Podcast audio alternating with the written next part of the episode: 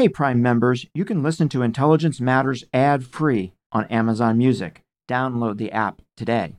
This spring, if you'd rather spend time enjoying your lawn instead of trying to keep it alive, there's good news. TruGreen is the easiest and most affordable way to get a beautiful lawn. All you have to do is water and mow, and they'll do the rest weed control, fertilization, aeration, and even some things you might not even think of. They'll do all of it, while you can do literally anything else. With TruGreen, you can have your lawn looking as good as a putting green. That's not hyperbole. TruGreen is the official lawn care treatment provider of the PGA Tour. TruGreen offers a satisfaction guarantee, and they have a verified best price promise, which guarantees you the lowest price with no compromise on quality. You do you. Let TruGreen do your lawn care. Visit trugreen.com to get the best lawn at the best price with the best people guaranteed. Man, that sunset is gorgeous. Grill, patio, sunset. Hard to get better than that. Unless you're browsing Carvana's inventory while you soak it all in. Oh, burger time. So sit back, get comfortable. Carvana's got thousands of cars under $20,000 just waiting for you. I could stay here forever. Carvana, where car buying meets comfort, meets convenience. Download the app or visit Carvana.com today. This is Intelligence Matters with former acting director of the CIA, Michael Morell. Brought to you by Palantir Technologies, foundational software of tomorrow, delivered today. Alex Finley was a CIA officer serving in Europe and Africa. Before joining the CIA, she was a journalist covering the Department of Energy, the Pentagon, and Capitol Hill. Alex currently works as a professor and writer focusing on national security, disinformation, and covert influence. Online, she's known as the Yacht Watcher, as she tracks boats owned by sanctioned Russian oligarchs around the world. She joins me today to talk about her career, her yacht watching, as well as her latest satirical novel about the CIA, Victor in Trouble. We'll be right back with that discussion after a word from our sponsor. I'm Michael Morell, and this is Intelligence Matters.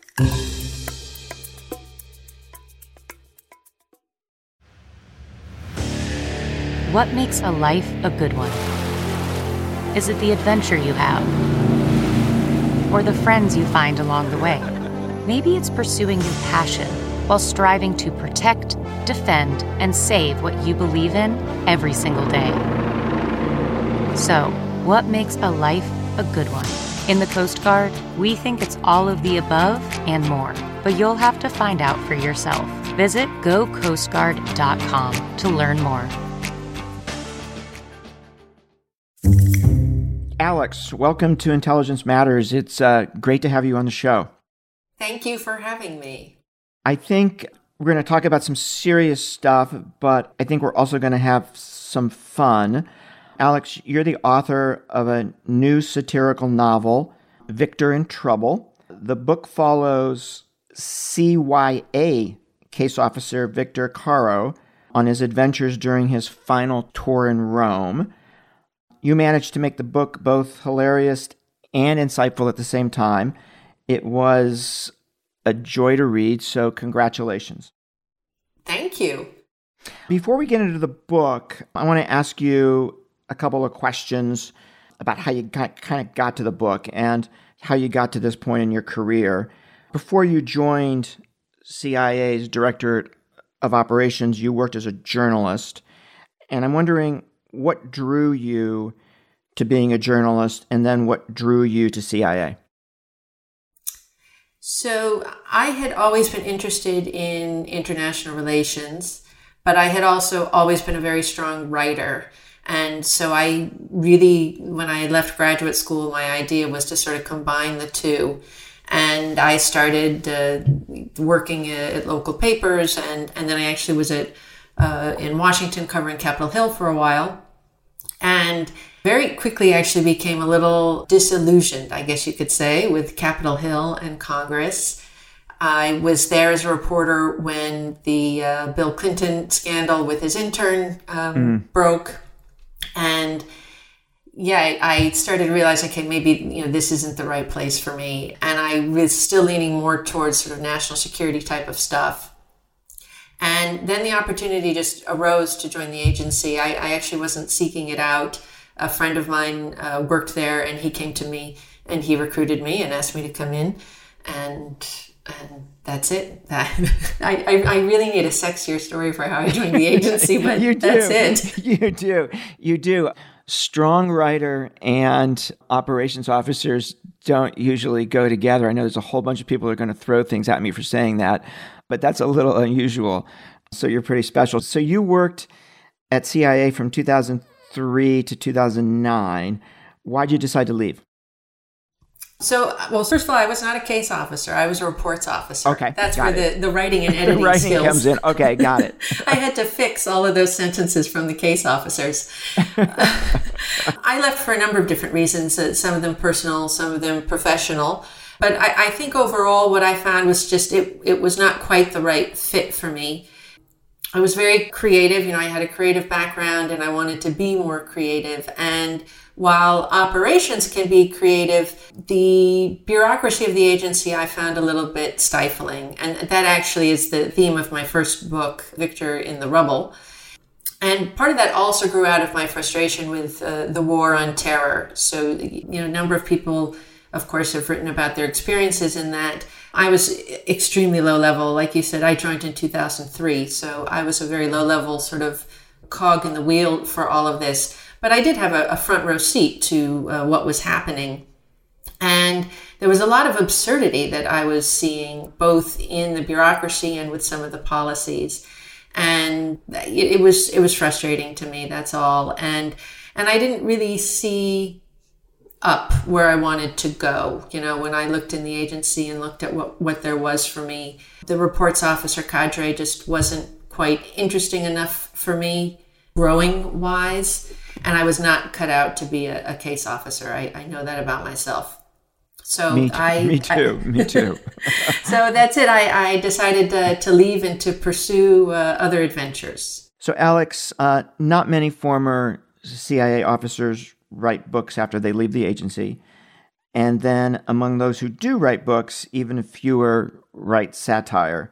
Can you tell us, you know, how you got into writing satire? Is it something that was an interest of yours early in life? You know, did you read and write satire in high school or college? Or did you develop that interest later?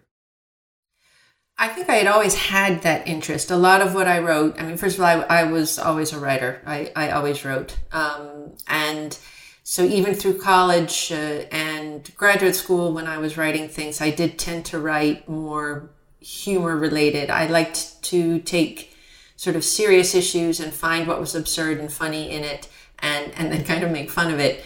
Um, and, and I find that satire can really highlight some interesting realities that we can't necessarily get to if we're trying to be very serious or or we see them in a different light if we sort of highlight them in a funny way. I also just think it makes things more entertaining. I think people like to interact uh, with things that are funny because it, it can bring joy even while it's uh, educating you. So satire had always sort of been something that was a part of my writing.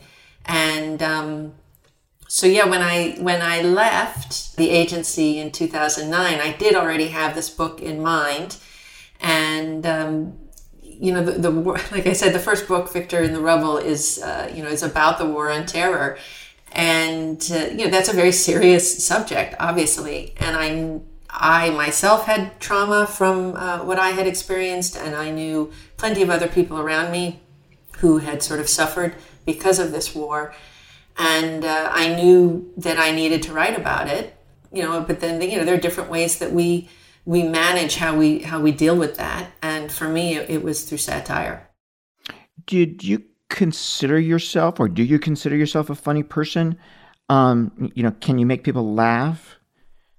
Is that something you always had as a kid and growing up? No, no. I actually uh, was an introvert. Um, I never thought I was all that funny but I did always find writing was a great way to express myself. I, I, don't know if I find it less risky in some ways, even though in, in many ways it's more risky, right? Because you're opening yourself up to anybody. Anybody could read it. It's not just to the people who are right around you.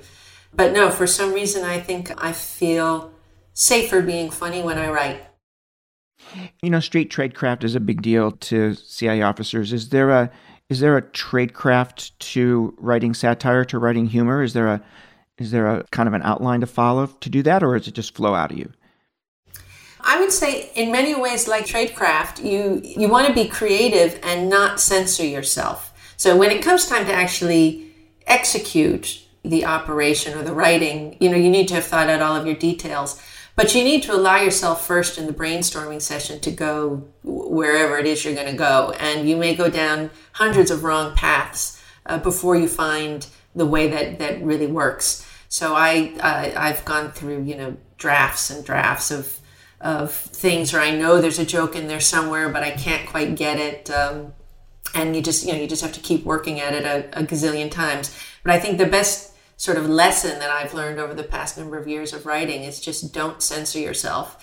Get everything out on the page and and then you can fix it and, and make it better. So Alex, a couple more questions before we get to your books. There's a lot of humor at CIA.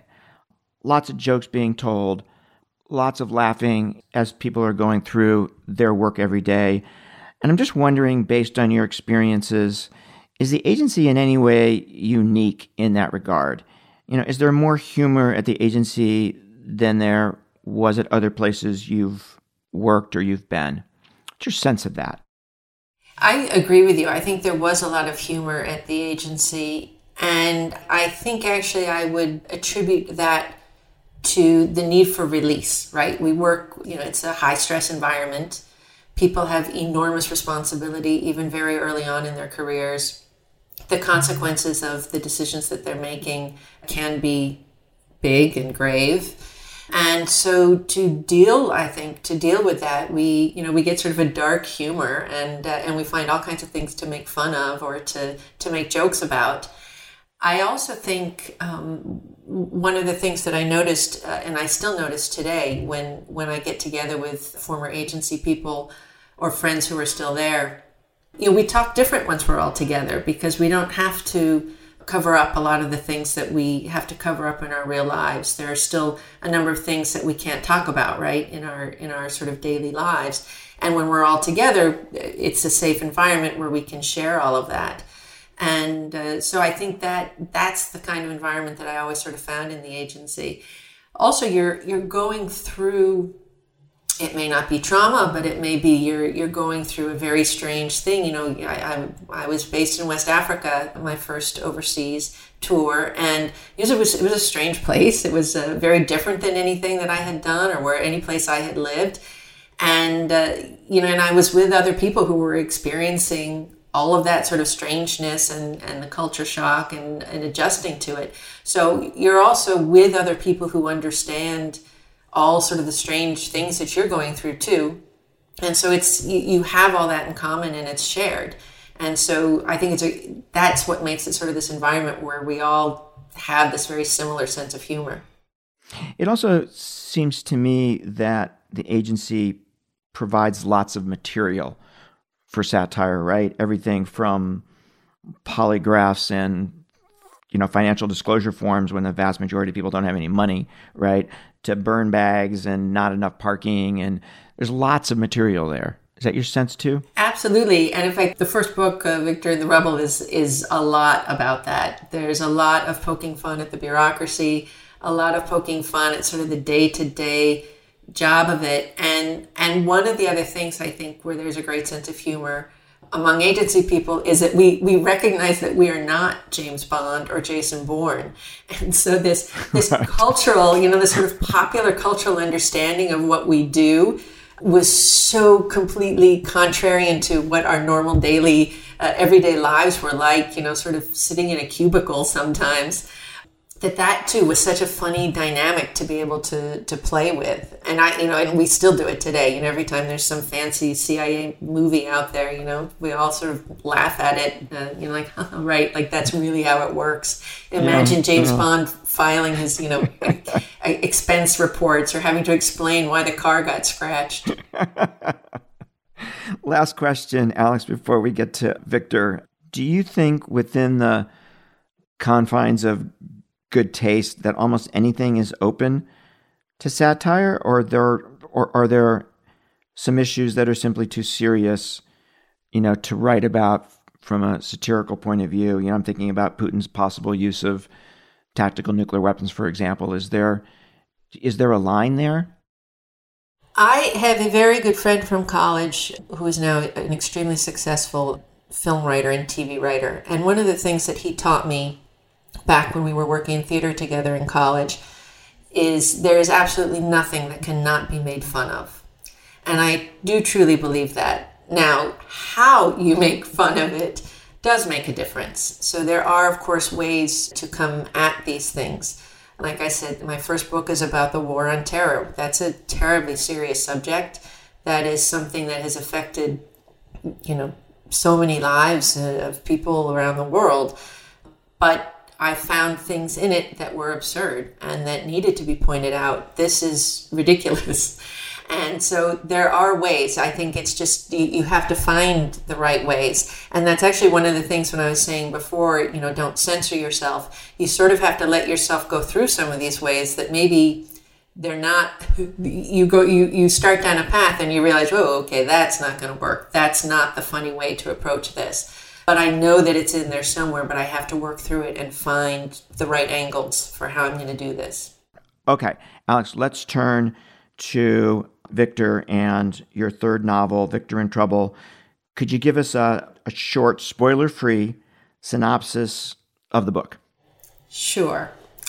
So, in this book, uh, Victor Caro arrives in Rome, as you said, for his retirement tour and is expecting, you know, three years of pasta filled wine drinking and pure fun and la dolce vita and uh, a you know quick run up to, to the retirement finish line. But the world has other plans for Victor, and he finds himself going after a source or recruiting a source to provide information on Russian influence operations after the Russians have gone after a number of politicians in the West and he then finds himself having to protect his source from the politicians who have been corrupted by those very same Russian intelligence operations.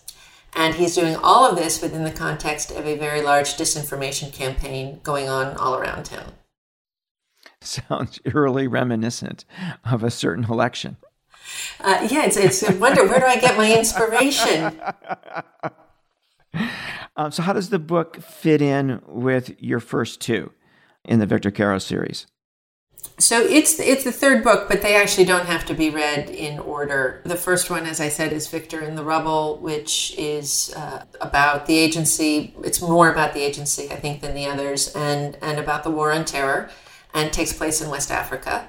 The second one is called Victor in the Jungle, and uh, looks at the perils and the pitfalls of populism in a South American country with a narco trafficking dictator. And the third one is, is Victor in Trouble, which takes place in Rome and uh, looks at the Russian influence operations to interfere in Western politics. So, without without giving anything away, given what happens to Victor at the end of the third book, will there be a fourth book in the series? Well, never say never, as they say. but I think Victor has a, deserves a little bit of retirement time. He needs to enjoy a little bit of time at least. But he, you know, like even James Bond came back right from retirement, so who knows? Right. And then what about another series, another another new character? Is that in the offing? It is. I actually have a fourth book about halfway written with new characters. It's still, uh, you know, it's still a CIA type of a book, and it's still a satire uh, but all new characters. You know, I guess Victor could come back as an analyst, right? I'm sure Victor would love the review process for a PDB. Oh, I'm sure he'd be able to sit still for all that. Sure. Yeah. Yeah. That'll be a very short book. I could help you with that one. We're going to take a quick break to hear from our sponsor. Then we'll be right back with more of a discussion with Alex.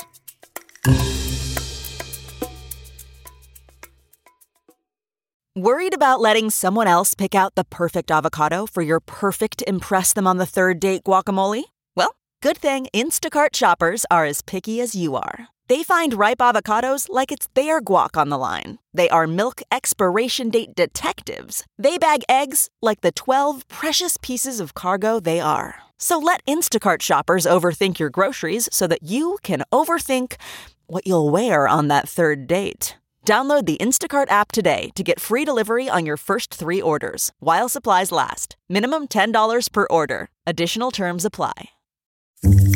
So, Alex, what I would love to do next, if your game, is to mention some of the characters, some of the things from the book, and just get you to react, right? Just say what the first thing that pops into your mind, okay? Okay. So, here we go. CIA employees take long breaks from work to compete in a gingerbread competition. Yeah, that's that's real. I know that's real, isn't it? Uh, yeah, the- yeah, and, and it's on the website now. You know, they. it they- is. they- it is. So we can actually out- talk about it. It's not secret. Exactly. They, they they tweet out. I think what you know because it it makes an appearance actually in one of the other books, and people were like, "Is that real?" And I I wasn't sure what I could say. I mean, the, the books were all cleared by the Publications Review Board, but but finally when they started tweeting out the entries for the gingerbread house contest, I was like, okay, now I can really make fun of it. But these, um, I, I guess people should know these aren't these aren't you know traditional gingerbread houses. These are these are gingerbread houses that are kind of unique to the CIA. So think of think of Bin Laden's Abbottabad compound, in, you know, in gingerbread. Yeah, this is it. People get very creative, and uh, I know some people love it uh, because look, it's it's a funny, fun, you know, lighthearted thing. Uh, you know, when you're in a very serious work environment, you need that kind of release. But I do also know people who were sort of out in the field trying to get responses to cables. You know, and the and the desk officer was like, "Oh, I got to run out to vote on the gingerbread house." Okay, here's another one. Victor's boss in Rome, a guy named Wilcox, is arrogant, completely out of touch, and wants to launch military strikes at every turn. Yeah, so Wilcox grew out of 20 years of the War on Terror. so he he's a he's a chief of station who who has only spent his career so far in war zones and then finds himself in a European capital where intelligence operations and, and tradecraft is much more complex. You can't just buy people off uh, like you can do in so many other places. And you're dealing with very sophisticated host countries, right? Who their, their own services are very sophisticated. And so it's not like a war zone. It's a, it's a completely different way of, uh, of running operations, as you know. And so, yeah, I wanted Wilcox to sort of represent that that dichotomy. When you should be eating pasta and drinking wine, right? Um, in meetings, um, he's thinking about conducting military strikes. I've actually seen that before. so at one point, here's another one. Wilcox says to Victor, and I'm going to put this in quotes here you represent the greatest intelligence service in the history of our country or any other in the history of mankind or any other species. Yes, so that, that's you know that's there's a little bit of arrogance, right? Sometimes in American foreign policy, and I think some of the idolization that we have given to our military and our intelligence services over the years, some of it well deserved, but some of it sometimes goes too far. That we we hold these you know, agencies up on a pedestal, and and we sometimes get a little bit arrogant about our own position in the world. You know, it also sounds a little bit, and I speak from experience here, of senior agency officers visiting CIA stations and giving a talk in what's called an all hands, right? Where where everybody shows up in the hallway and the senior person's up front and they give a talk and they they sort of say things like this, right? That you guys are the greatest intelligence service in the history of the country, sort of thing. Yeah, I mean, it, it's meant. this is it. I mean, it's meant as motivation, but you know, it, like at one point, like, come on, it's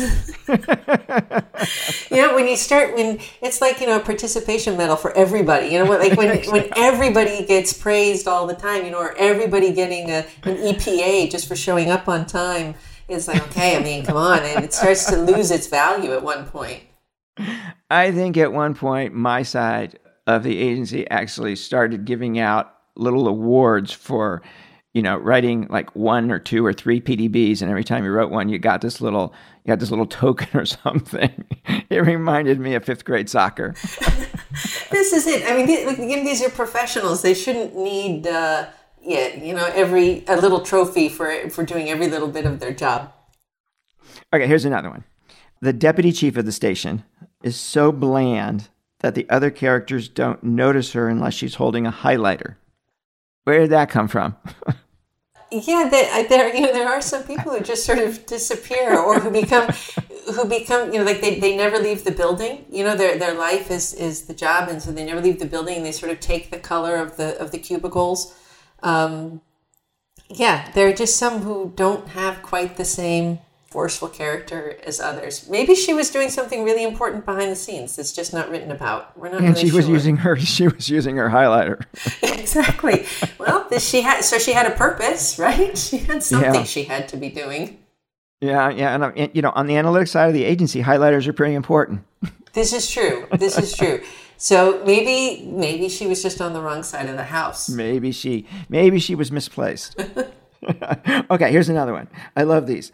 So Patrick, who's a counterterrorism analyst, is conflicted when president declares an end, and I'm going to quote this again: an end to the total war on terror. Yes, he is conflicted because what is the, it means either he totally succeeded or but he maybe succeeded himself out of a job or he recognizes that in fact they've not succeeded at all but the the top policymakers declaring the war on terror over so what is he supposed to do with his free time now There is this weird irony, right, that bad things happening in the world are good if you're in the intelligence business, right? You're more in demand. It's this, it's this weird irony. this is true this is true but in patrick's case the irony here is that in fact the war continues it's just that he's now been told he shouldn't pursue it in any particular way You know, I shouldn't tell this story, but I was in the men's room once, and this was right during a phase of the actual peace in the peace process between the Israelis and Palestinians, and there were some analysts in there who were lamenting the peace process because it would put their job at risk.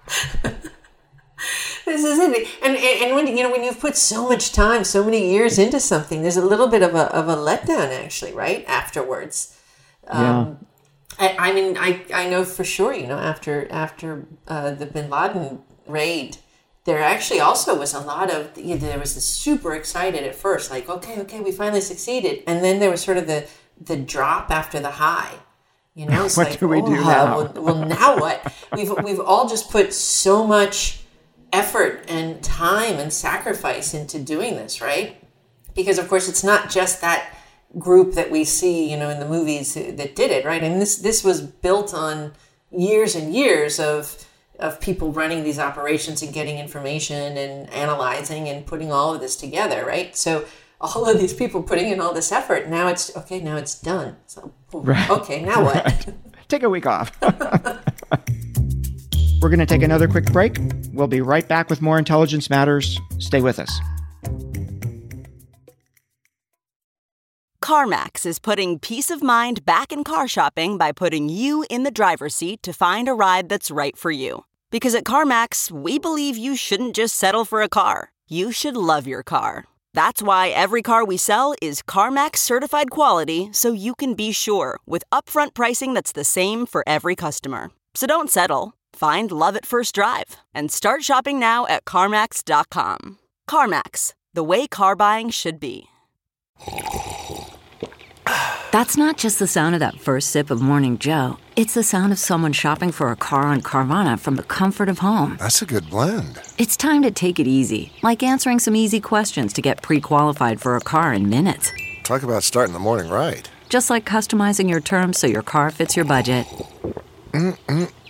Visit Carvana.com or download the app to experience car shopping the way it should be convenient, comfortable. Ah. So, Alex, let's continue with some stuff from the book. So, the next one on my list here is that the president requires Dickie the doll to be present at all of his intelligence briefings. What's that all about? Yeah, so the new president uh, that is brought in, that is elected in, in Victor in Trouble, the new president was quite likely elected with help from Russia. And he's not the most intellectual, let's say. And uh, you know, but the analysts, of course, have a have a responsibility to to brief him every day, but they have trouble getting his attention, and they have trouble getting him to understand things. So there's a sort of a running theme in the book of the analysts uh, looking for ways to get his attention and to to pass on to him this information that he, as president of the United States, needs to know. And what they eventually land on is Dickie the doll, who attends all of the briefings and he walks across a very large map. So he starts at the White House, and then if they're discussing Afghanistan that day, Dickie the dog goes to Afghanistan and tells a little story as he's going, and then he explains whatever it is the president needs to know in a high pitched Elmo voice, I believe is how I described it, and explains everything to the president in that way. So when I was briefing President Bush, he required that his two dogs, Barney and Spot, be in the room for every briefing. but they mostly just laid down and slept. they were bored. You couldn't find a way. they were bored. I bored them. you needed a you needed a dog translator because look, they, maybe they could have helped. You know what was really tough was when George Tenet and I, who was the director at the time, walked into the Oval Office, and Spot was asleep on the place on the sofa where George was supposed sits. to sit. And what do you do, right? Do you actually move the president's dog or not? It's a tough question. And so what did he do? You know, he waited. He just stood there and he waited for the president to tell Spot to move. it's See? interesting to watch your boss in front of the president, right? I'm sure. I'm sure. But see, like those little details, right? Those are very funny, absurd details. That's great satire right there. And of course, I went back to the agency and told everybody. Told it. everyone. and, then, and then it spread like wildfire, right? That's excellent. Which is something else about the agency, right? Is funny stories spread like crazy yes. because you can't talk about you know some some real serious stuff, you know that might be compartmented, but you can sure share gossip. Yeah, yeah, yeah. And we all sort of understand why that is so funny because some other people might be like, oh, he's talking about being in the Oval Office again. But no, like for, for PDB briefers, it's like, that's hilarious. That happened to me last week. Okay, last one. Victor is distracted because he wants a blue ball, an exercise ball, to sit on like his wife, who works for the FBI. But once he gets the ball, he has to wear a helmet because of safety concerns. Yeah, that grew out of a lot of the. Um, yeah, look, they, they, there there are a lot of bureaucratic regulations, right? So, like to get a desk, the desk has to be at your grade level. You know, you, you can't have a GS15 desk if you're a GS12. You know, so and and they do have a lot of these. Um, weird sort of safety regulations. Yeah, you know, one one minor mishap in some faraway station in the random corner of the world, and then there's this blanket wide worldwide regulation to make sure that one teeny tiny thing that could only have happened in that particular station doesn't happen anywhere else, and it just becomes this huge blanket generic regulation. Yeah, no, it is absolutely true that a lot of regulations exist because, you know, one bad thing happened somewhere. It is, it is absolutely true. this is funny. Okay, Alex, that's fantastic. One more issue to raise. While some might think a job at CIA is pretty cool, I'd argue that your new status as a yacht watcher is pretty cool too. Can you tell us about your new online persona? Sure. So, growing actually out of Victor in Trouble. So, w- one of the characters, which you didn't ask me about, so I'll tell about him, there is an oligarch in Victor in Trouble. And because the oligarchs, of course, played uh, an integral role in Putin's destabilization activities. So, one of the characters in the book is an oligarch. And if you're going to have an oligarch, you have to have a yacht. So, I had actually started doing, I had been doing a lot of research on oligarch yachts before this war ever started in Ukraine. And I happen to live in Barcelona, so a lot of those yachts, the Russian ones actually, not I mean there are lots of big yachts down here in the port in Barcelona, but the, also the Russians loved it here. So uh, we had Russian oligarch yachts here all the time.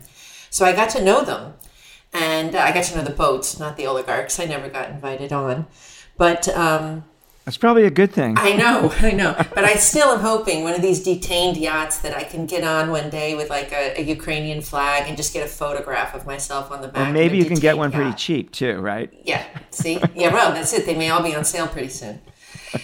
So, and I can't imagine there's a huge market for a $700 million yacht. But so that's it. I, I had become quite familiar with these yachts, and I had occasionally on Twitter given tours of the port in Barcelona, taking pictures of some of the boats, and accompanying it almost always with some kind of snarky comment.